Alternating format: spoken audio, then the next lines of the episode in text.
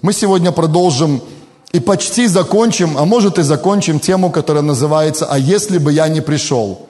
Это небольшая серия, всего лишь 5 частей. Может быть, добавится 6, я еще не уверен, я молюсь об этом сейчас. Но 5 частей это уже точно, это будет 5-я часть. «А если бы я не пришел?». И мы говорим о чем? Мы говорим о силе чего? Напоминайте, я же не отстану, вы знаете. Все, я уже как пристал, все, буду вопросы постоянно задавать. Сила молитвы. Мы говорим о силе молитвы. Это проповедь, это серия о силе молитвы. И мы с вами уже рассмотрели 5 очень классных принципов. Простых-простых. Я когда готовился к этой серии, я думал, Господи, я понимаю, что некоторые люди, которые будут здесь, они только-только начинают свой путь со Христом. Но многие, большинство, они уже 10 плюс во Христе. Кто 10 плюс во Христе? Есть такие люди? Так. А кто 20 плюс во Христе? Есть? Вау. А кто 30 плюс во Христе? Вау. Ну классно, видите? И когда я думал про вас, 10 плюс, 20 плюс, 30 плюс, то, конечно, я писал эти простые пункты, я думал, Господи, ну как я буду эти простые вещи говорить этим людям? Господь сказал, не переживай, я вкладываю это в твое сердце, говори смело, это нужно. И вот я уже на финише, я вам скажу, настолько сам испытываю благословение от этого послания, от этих простых пунктов. И я понимаю, что чем больше мы во Христе, друзья, чем чаще, тем чаще нам нужно вспоминать о чудесах Божьих, о том, что Бог творит чудеса, о том, что Бог отвечает на молитвы. Аминь. Знаете, опыт – это хорошая вещь на самом деле. Опыт – это классно, но иногда опыт работает против нашей веры. Кто понимает, о чем я? Знаете, в 99-м году мы с Мариной были в Киеве на одной замечательной конференции. Проповедовал очень сильный муж Божий, которого Бог реально очень сильно использовал. Может, до сих пор, я не знаю, не прослеживаю его историю, в чудесах и знамениях. Много людей было исцелено через него и через ту команду, частью которой он являлся. Может, и является до сих пор. И он проповедовал, и была целая серия посланий вот за время этой конференции. И одно послание называлось так: «Радость победы». И он рассказывал много историй о том, как люди исцелялись, о том, как люди переживали сверхъестественные чудеса. Это так всех вдохновляло и ободряло. Потом был перерыв, мы собрались снова, и он говорит, а сейчас я расскажу вам о том, о чем большинство служителей, в том числе и тех, кого Бог использует очень сильно в служении исцеления, о нем редко расскажут об этом. И он назвал следующую часть «Горечь поражения».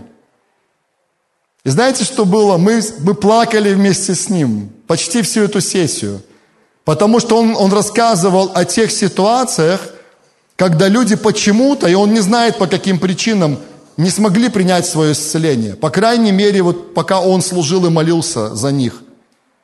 Я не буду все эти истории пересказывать, я их не помню, но одна история про девочку, которая была слепая, и которую приводили на каждое служение, и огромное количество людей исцелялись, но она так и осталась неисцеленной.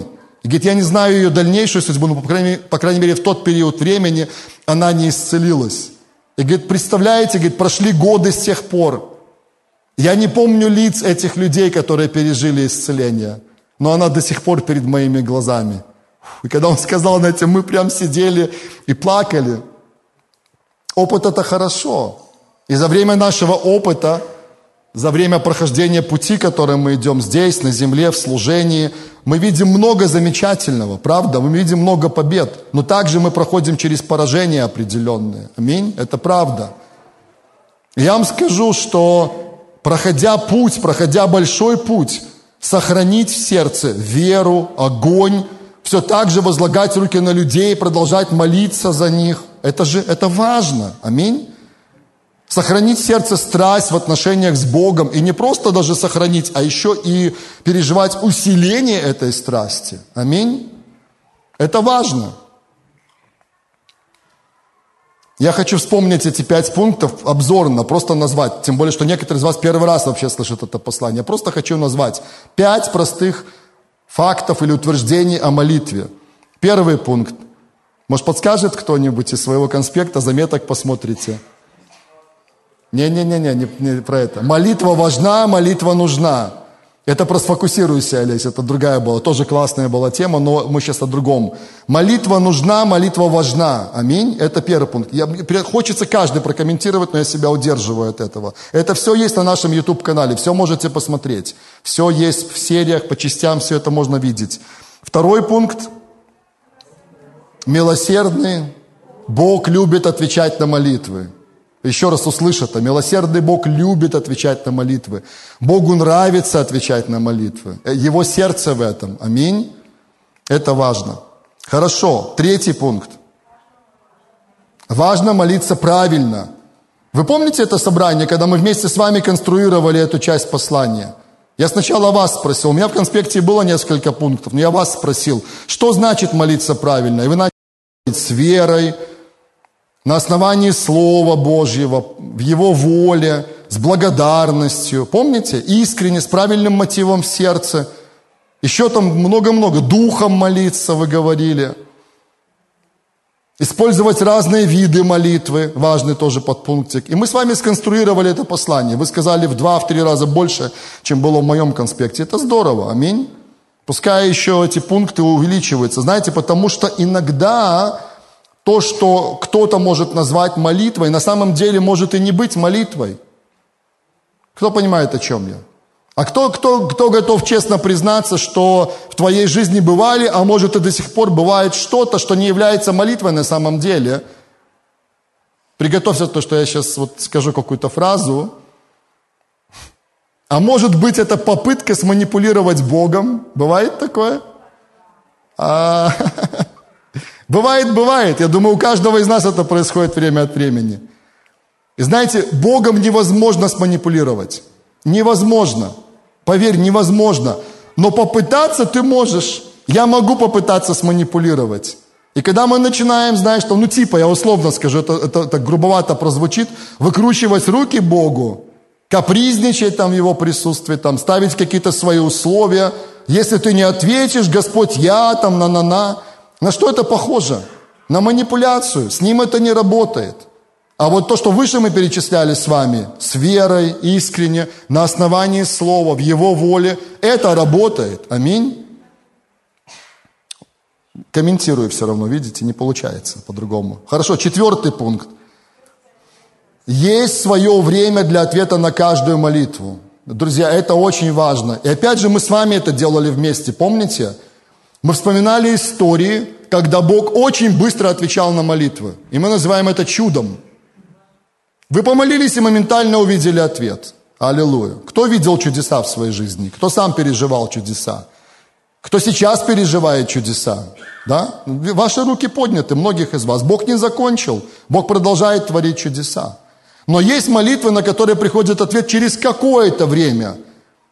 Нам это не очень нравится, мы хотим здесь и сейчас, быстро, но есть время. И бывает это день, 2, неделя, бывает год, бывает несколько лет. Авраам 25 лет ждал ответа на свою молитву. И слово, которое Бог ему дал, не кто-то другой, через 25 лет оно исполнилось. Но сколько всего было на пути? И так, и вот так, вы понимаете, да, в разные стороны, в разных направлениях. Но ответ пришел, Исаак родился. 70 лет израильский народ ждал, когда Бог выведет его из рабства Вавилона. 70 лет. Но пришло время, определенное Богом. Даниил молился, эта молитва имела большое значение. Ответ пришел. Аминь. 1948 год, мы вспоминали с вами это тоже, помните? Воссоздание государства Израиль. Эта молитва прошла через века, подумай об этом. Это была эстафетная молитва, которая передавалась из поколения в поколение. И в 1948 году она была отвечена. Пришло время, пришла полнота времени, и это слово исполнилось, и государство Израиль было воссоздано. Я не про народ, я про государство сейчас. В своих границах, суверенное государство. Аминь. Очень многие люди, живущие на этой земле, они этого не понимают. Для них то, что я говорю, извините за слово, это бред просто. Если я говорю, что вот есть аргументация, об этом написано в Библии, есть обещание Божье для воссоздания государства Израиль, и Бог обещал, и Бог сделал, и Бог будет хранить, они подвергают это сомнению, у них есть другие концепции, другие версии, но то, что Бог сказал, Он исполняет. И сколько было войн, сколько было нападений, сколько было попыток объединенных, несколько государств соединяли свои ресурсы и атаковали, но посмотрите, ничего не получилось. У Бога есть план для своего народа. Аминь. И как хорошо, когда мы с вами основываем свою точку зрения и понимания ситуации с Израилем не на основании новостей, тем более, я даже в кавычки возьму, новости, вы понимаете, о чем я сейчас говорю, где просто подается другая совсем точка зрения, другой взгляд на ситуацию с Израилем, где он называется определенными словами негативными и так далее. Но у Бога есть план для своего народа. Бог любит свой народ. Бог знает, что он не идеальный, но у него завет заключен с этим народом, и у него есть план для этого народа, и работа через этот народ также. Аминь. Об этом написано в Слове. И это та молитва, которая была отвечена через века. Подумайте об этом. Хорошо. И последний пункт, я сам его озвучу, он важный очень для нас. Даже если я не увидел ответа на свою молитву в том виде или формате, или в то время, как я предполагал, это было мое предположение, когда или как Бог должен был ответить. Что я делаю? Я продолжаю доверять Богу и Его Слову. Сразу молодежки вспоминаю, мне хочется, как исповедание, у них была такая часть, раньше, по крайней мере, исповедание. И там была такая фраза: я доверяю Слову Бога, я доверяю Богу и Его Слову, примерно так и звучало. Я продолжаю доверять Богу и Его Слову и продолжаю верить и молиться дальше. Аминь. Я не знаю, как вы, друзья, но я не разочарован в молитве. Я не разочарован в самом Боге. Видел ли я всегда ответы на свои молитвы? Нет, я не видел всегда ответы на свою молитву. В том виде или формате, или в то время. Но я не разочарован ни Богом, ни молитвой. Я продолжаю дальше. Я думаю, что и ты тоже. Аминь. Не сдавайся.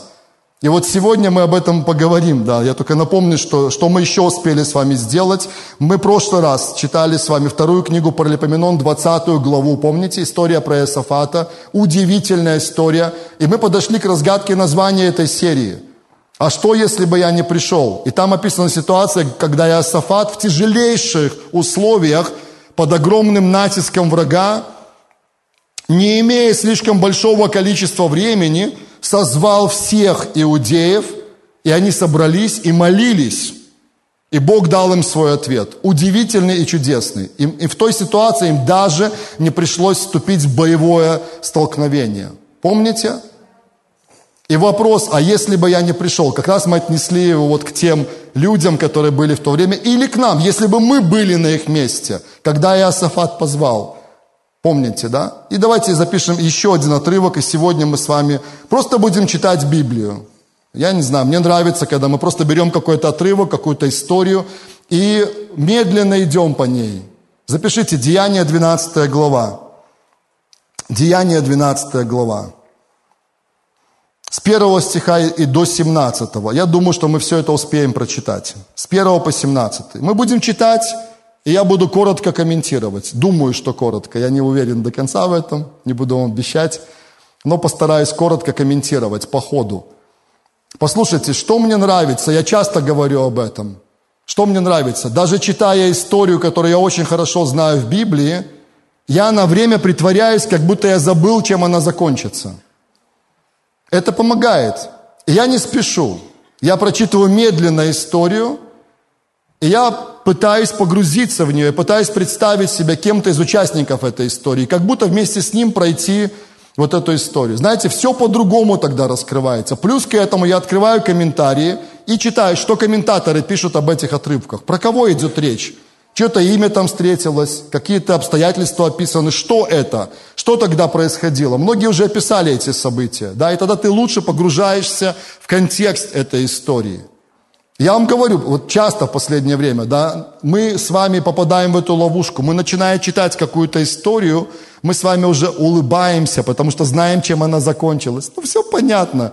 Мы же знаем, что произойдет дальше. А представьте, что вы не знаете, что произошло дальше. Можем поиграть в такую игру с вами сейчас? Можем?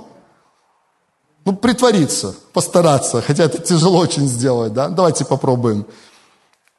В то время царь Ирод поднял руки на некоторых из принадлежащих к церкви, чтобы сделать им зло. И, скорее всего, это Ирод, тот, который был назван Ирод Антипа, и это внук, если я не ошибаюсь, Ирода Великого. Почитайте комментарии, там столько про этих разных Иродов написано, про детей, про внуков, про их родство и так далее. Но это, скорее всего, это Ирод Антипа. И мысль такая, что во все времена, друзья, люди, которые верили в Бога, которые были посвящены Ему, сталкивались в определенные периоды с гонениями или с давлением определенным. Аминь. Знаете, иногда, когда мы думаем только о своем периоде времени, начинается какое-то давление, мы думаем: «О, Господь, почему так с нами? Нам это так не нравится». Ну, правда, кому это нравится, когда приходит давление, когда приходят какие-то, знаете, такие серьезные вызовы для церкви? Но мы с тобой не первые, мы не последние. Читаем Библию, читаем Ветхий Завет, когда еще Иисус Христос не был воплощен на этой земле, и видим, как Божий народ сталкивался с давлением, противостоянием, как находились всякие Ахавы там, и Аханы, и кто угодно, и цари всякие, которые пытались просто уничтожить Божий народ. Это было, это и сейчас происходит. Аминь. Это бывает. И 2 стих. «И убил Иакова, брата Иоаннова, мечом». Кто здесь Иаков? Это один из апостолов Иисуса Христа. Подумайте об этом. Один из 12 апостолов.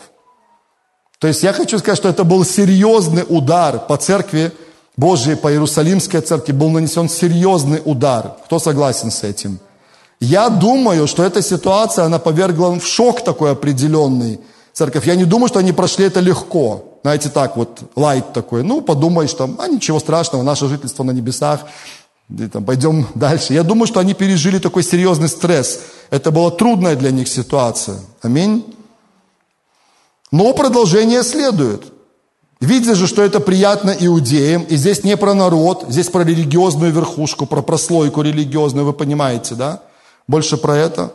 Вслед за тем взял и Петра. Кто такой Петр?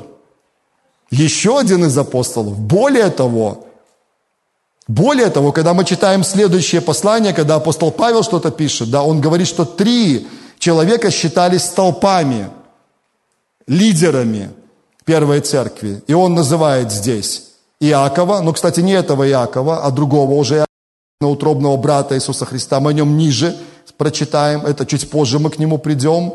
Это Петр и это Иоанн. Ну и мы сами понимаем, что Петр один из основных в команде Иисуса, правда? Один из таких серьезных лидеров. И это опять, представьте эту картину, вы не знаете продолжения. То, что уже убили и Иакова, брата Иоанна, это уже серьезный удар. У меня сразу возникает вопрос, почему? Этот вечный вопрос, почему? Нам так хочется знать ответ на вопрос «почему?». Сейл Осборн написал целую книгу «Почему?» с вопросительным знаком. Читал кто-нибудь эту книгу? Есть люди? Я читал. Очень сильная книга. Когда его жена Дейзи, она ушла с этой земли, он очень горевал, очень переживал. И один человек дал ему совет. Он сказал ему: попробуй выразить это через книгу. Напиши, вырази свои чувства, вырази твои переживания. И он написал эту книгу. Большая книга, толстая книга достаточно. Но читается, кстати, очень легко. Очень, так знаете, от сердца написано, очень сильно. И как вы думаете, пришел ли он в конце этой книги к ответу на вопрос «почему?». Как вы думаете, кто читал? Дайте спойлер, расскажите. Свет, Таня. Нет, он не ответил на вопрос. Он так и не получил ответ на вопрос «почему?». Я потом вернусь, если я забуду, вы мне подскажите, хорошо, в конце послания. Я вернусь к этому моменту, я не буду сейчас до конца все говорить. Нам хочется знать ответ на вопрос «почему?». Почему Иакова убили? Это один из 12 апостолов.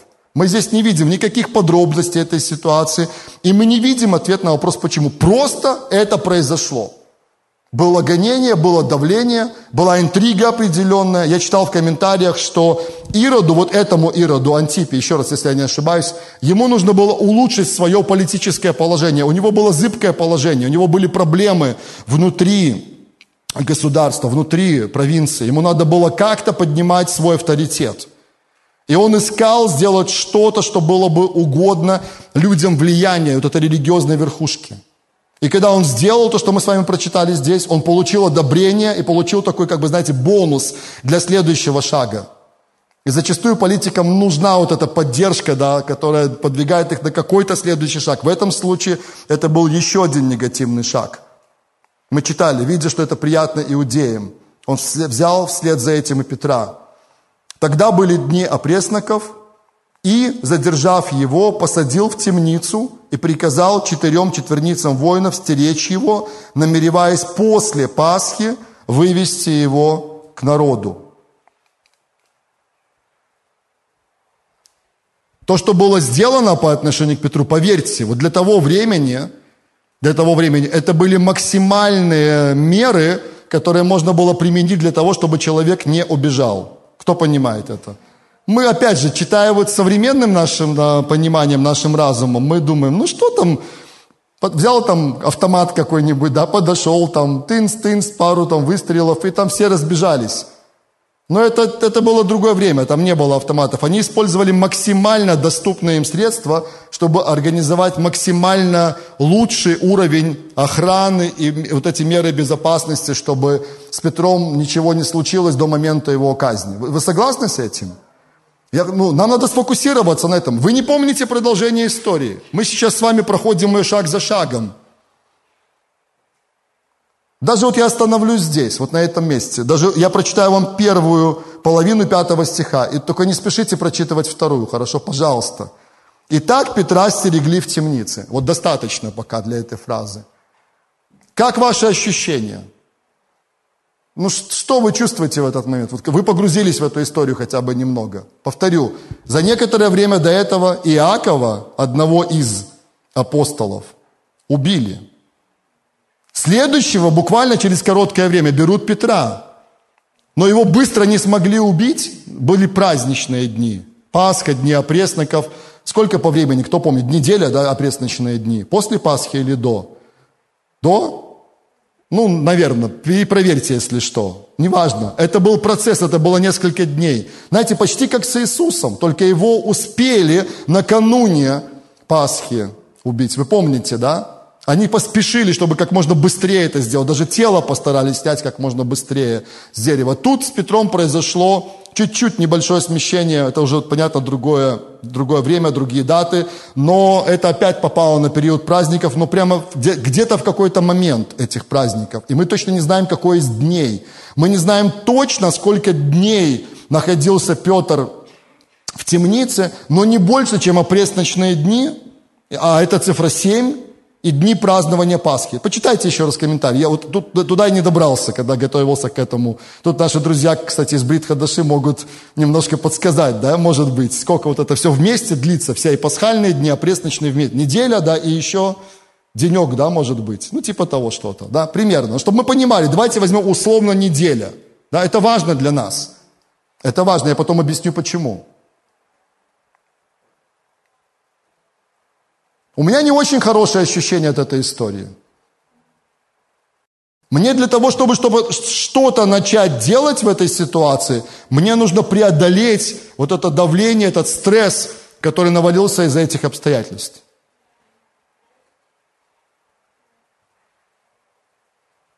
Не очень давно пастора Вячеслава взяли и посадили в темницу. О, не надо про все это, не надо. Оно как-то с таким реальным все становится. Давай почитаем про Иакова, которого ты не знаешь.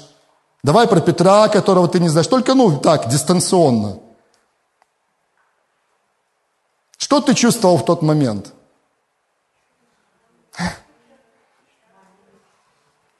Это была целая гамма переживаний, правда? Это был очень сложный момент. И вот видите, в чем разница? Сейчас мы с вами знаем на тот момент, чем все закончилось. Мы не знаем, что будет дальше. Мы находимся еще в развитии всей истории. Да? Читая об этой истории библейской, мы знаем, чем закончилось на тот момент времени. Поэтому улыбаемся. Нам так легко думать об этом. Но в этих ситуациях, которые мы проходим, нам сложно. Аминь. Сколько у дьявола появляется возможностей в такие стрессовые ситуации посеять в нас всякий негатив, нарисовать свою картинку, свою перспективу. Кому-то, возможно, пришла мысль, ты следующий. И за тобой могут прийти. А что с церковью будет? А что с объединением? Что со всеми нами? Вот мы находимся в истории. Вот оно живо для нас, правда? Вот оно актуально. Я думаю, знаете, конечно, вот тут, представьте, казнь Иакова, казнь. Его убили. Да, и он на небесах, но они-то остались. И тут берут Петра. Идеальная возможность для дьявола нарисовать свою перспективу развития этой истории. Кто понимает, о чем я? Сразу какие картинки? Ну ладно, пойдем дальше, хорошо. Я думаю, что мы достаточно погрузились. Друзья, повторю, 5 стих. «Итак, Петра стерегли в темнице». Мы смотрим туда. А 2 половина стиха, друзья, о чем послание? О силе молитвы. «Между тем церковь прилежно молилась о нем Богу». Между тем церковь прилежно молилась о нем Богу. Знаете, вот эта фраза, короткая фраза, но в ней столько деталей, столько важных мыслей. Одна из них – это то, что церковь молилась. Церковь не разочаровалась в молитве. Мы не читаем, что церковь молилась за Иакова, но это не значит, что она не молилась. Раз. Аминь. Второе, но все могло слишком быстро произойти. Могло так быстро произойти в той ситуации. Не было праздника, не было такого ограничения, да, не было вот этой необходимости паузу какую-то сделать. Возможно, все так быстро произошло, что они уже ничего и сделать не могли даже в этой ситуации. Мы не знаем, это мы додумываем уже с вами, правда? Но здесь мы четко с вами читаем, послушайте, то есть выбор этих людей, которые увидели, что Иакова перед этим убили, сейчас забрали Петра, картинки всякие приходят, образы рисуются, церковь принимает решение, мы будем молиться, мы станем в проломе. И знаете, это не была такая короткая, есть молитвы короткие, есть молитвы провозглашения. Ты сказал во имя Иисуса, сказал фразу какую-то, раз, ответ какой-то пришел, мы об этом говорили, да, разное время для ответа на каждую молитву. Но церковь, она выбрала не сдаваться и молиться, по крайней мере, до того времени, пока эта ситуация не разрешится. Дальше мы увидим, да, определенные детали, когда придем к этим моментам, да, увидим то, что произошло дальше. Церковь прилежно молилась Богу. Когда Павел обращается к Тимофею в своем послании, он пишет: «Прошу, чтобы вы совершали молитвы, моления, прошения, благодарения, да, за всех человеков, там, начальствующих и так далее». Помните это место? Это показывает, что есть разные виды молитвы.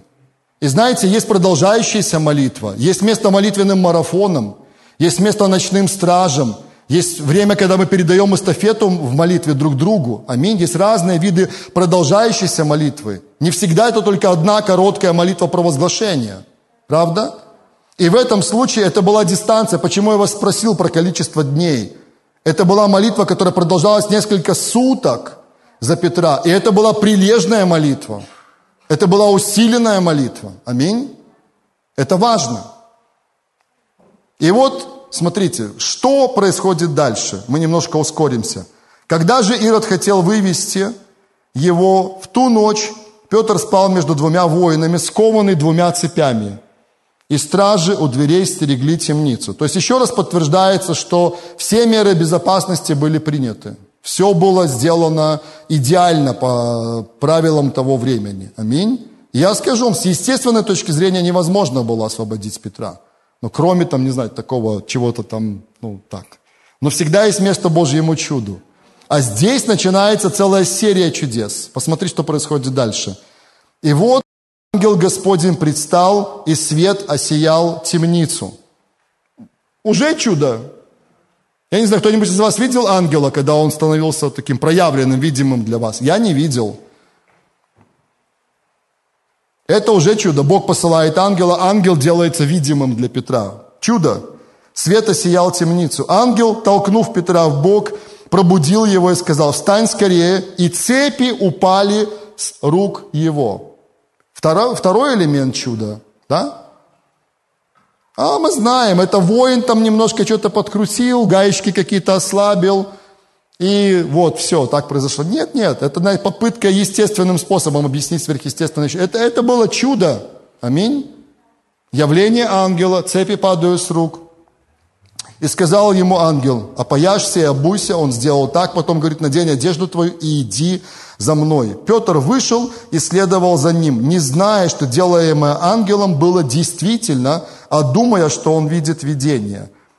Пройдя первую и вторую стражу, сделаем паузу по поводу воинов. Слушай, я не знаю, как Бог это сделал. Он их усыпил, вполне возможно, но они не должны были, по крайней мере, те, которые были с ним рядом, по идее, не должны были спать. Хотя, если цепи прикованы, он между ними дернется, сразу воин проснется, все понятно. Другие стражи могли, в принципе, отдыхать, скорее всего, я предполагаю. Я не знаю точно, если вы исследовали лучше, скажите.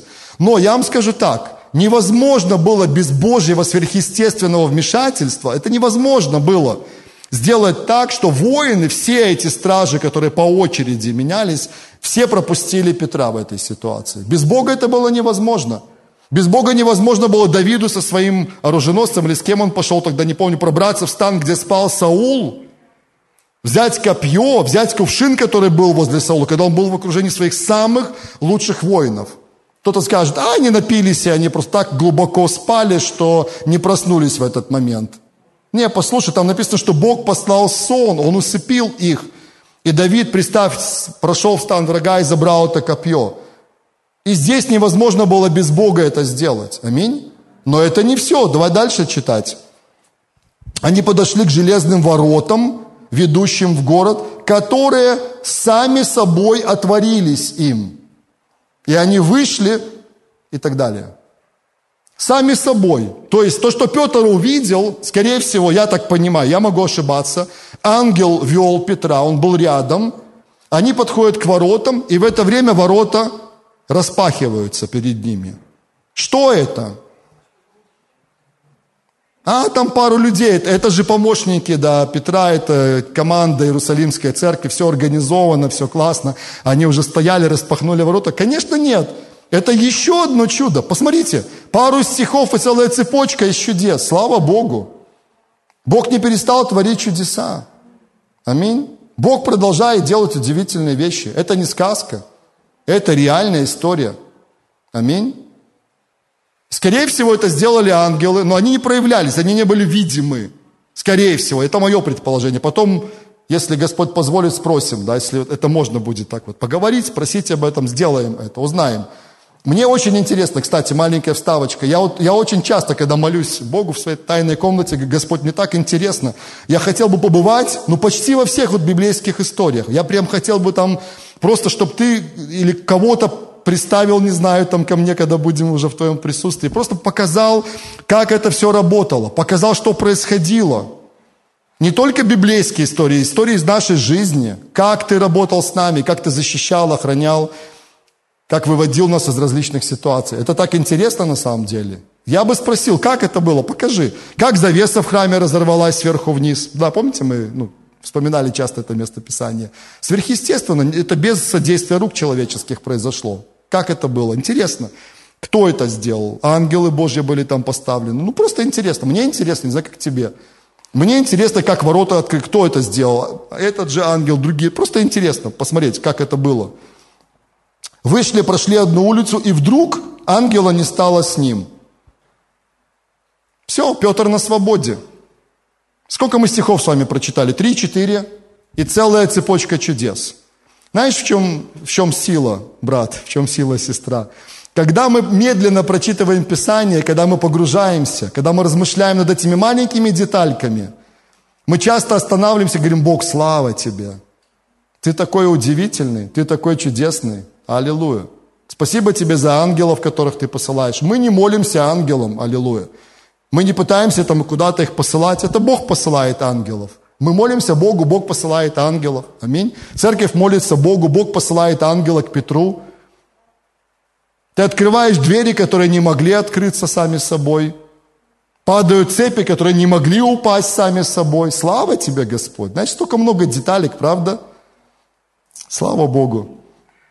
Дальше очень интересно. Мы же не помним с тобой, что дальше происходит. Уже нас впечатлило то, что... Дальше это вообще, это прямо какой-то, знаете, сценарий для, не знаю, Comedy Club, что-то в этом роде, я не знаю. Тогда Петр, придя в себя, сказал: «Теперь я вижу воистину, что Господь послал ангела своего, избавил меня из руки Ирода и от всего, чего ждал народ иудейский. И, осмотревшись, пришел к дому Марии, матери Иоанна, называемого Марком, где многие собрались и молились». Еще одно подтверждение, что молитва была продолжительная, что это была эстафетная молитва, не знаем в каком точно формате.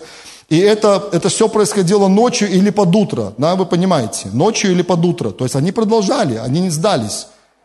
Последний день, последний момент, последний шанс, можно сказать. Завтра его должны вывести и казнить. Но церковь продолжает усиленно молиться. Это ж круто. Аллилуйя. И вот тут, да, вот это вот. 13 стих. «Когда же Петр постучался у ворот, то вышла послушать служанка именем Рода.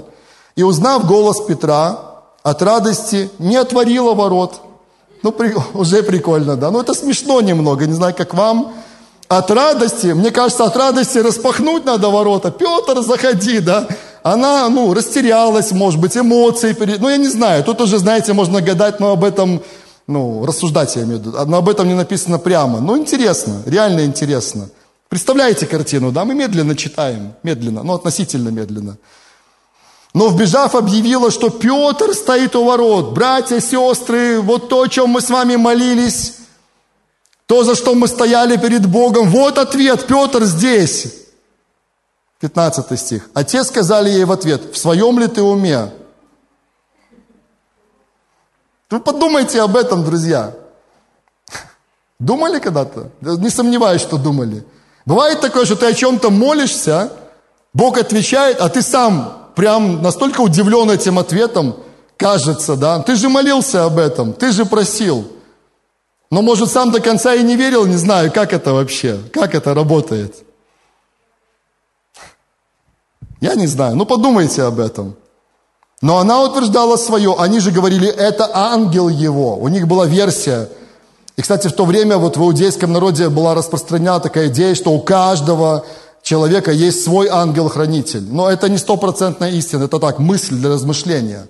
Это нельзя точно сказать, 100%. Между тем Петр продолжал стучать. Представь, если бы ты был Петром, да, представь, чудесным образом Бог тебя освободил, ты приходишь, говоришь: ребята, я здесь, все. То кто-то там что-то сказал, ойкнул, класс, и побежал куда-то, и нету никого. А там идет спор между собой, это Петр или это не Петр. Он продолжает стучать, он в опасности, кстати, в любую секунду погоня может настигнуть его, понимаете, да? Все так серьезно, каждая минута дорога. Когда же отворили, наконец-то, слава Богу, то увидели его и изумились. Они были удивлены. Они были удивлены ответом на молитву, которую сами же и посылали к Богу. Я говорю вам, друзья, когда вы внимательно читаете, вы понимаете, да они такие же, как и мы с вами.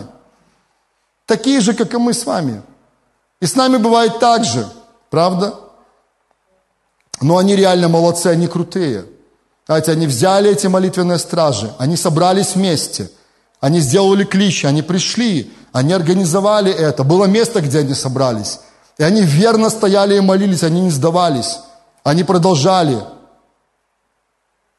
И кажется, по крайней мере, с первого такого прочтения, даже и вдумчивого немножко, что уверены ли были они в том, что Петр точно выйдет оттуда? Я не знаю.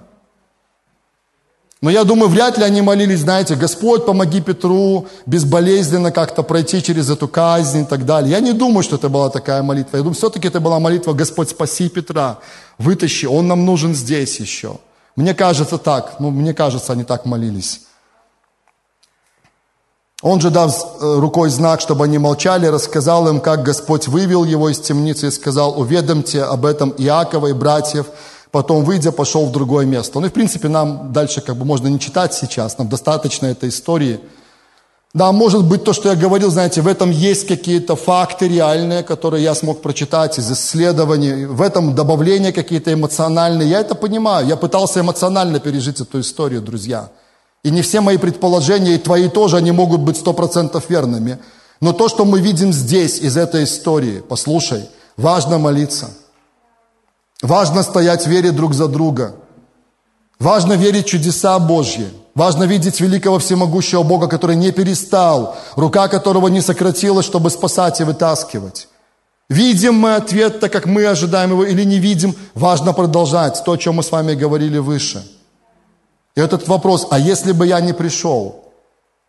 Кто-то был позван на эту молитву, кто-то мог сказать, слушай, Петра, точнее, извиняюсь, Иакова уже казнили, какой смысл молиться за Петра в этом случае? Это же Ирод, это же он, у него же сейчас такая концентрация власти. Возможно, кто-то так и подумал, но он переступил через эту мысль и пришел, и дал свой голос, и молился. Да, кто-то был изумлен и подумал, вау, ничего себе, вау, круто, классно. Но он был там, было кому изумиться, понимаешь?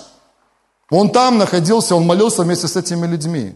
Важно делать это, важно не сдаться.